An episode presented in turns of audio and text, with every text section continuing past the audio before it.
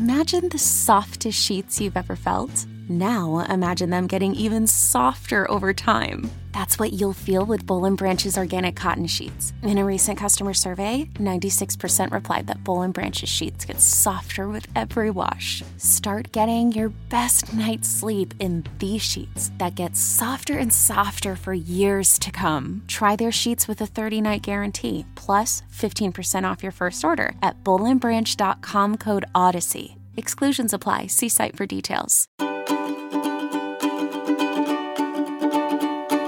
Hello, my darlings, my friends, my people. Welcome back to the show. I hope you've had a magical weekend. I haven't really had a magical weekend. I wish I did, but maybe you can tell by the sound of my voice, I have a cold right now. I am healing from a cold. I try to speak it that way. An old friend of mine used to always say, when you're sick, don't walk around saying how sick you are. Rather say that you are healing from something or that you are having a healing so that you affirm with your words what you want to have happen in your body rather than affirming the fact that you're sick. And I love that. So I'm trying to use that language. But, you know, being sick, having a cold, it's not all that fun. However, I thought this is a great opportunity to source some inspiration from this moment for our work and our practices on the show this week. Because, I mean, let's face it, summer is over, flu season is upon us, the dark and cold season is coming. And whether or not you are feeling great in your body right now, or if you are a little bit under the weather the way I am, wouldn't it be great to have a week right now spent and dedicated to supporting our immune systems in a really amazing way? Just setting ourselves up for health maybe even in our practices this week, making some healing remedies so that when you get a cold next time, you have some magic potions in your kitchen cabinets to reach for whenever you get sick. And I think also doing the inner work around what actually happens to us mentally and emotionally whenever we get sick. What is the relationship that we have to our bodies, and what's the relationship that we have to illness or to pain?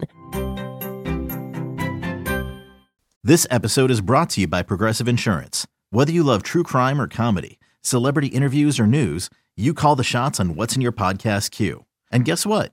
Now you can call them on your auto insurance too with the Name Your Price tool from Progressive. It works just the way it sounds. You tell Progressive how much you want to pay for car insurance, and they'll show you coverage options that fit your budget.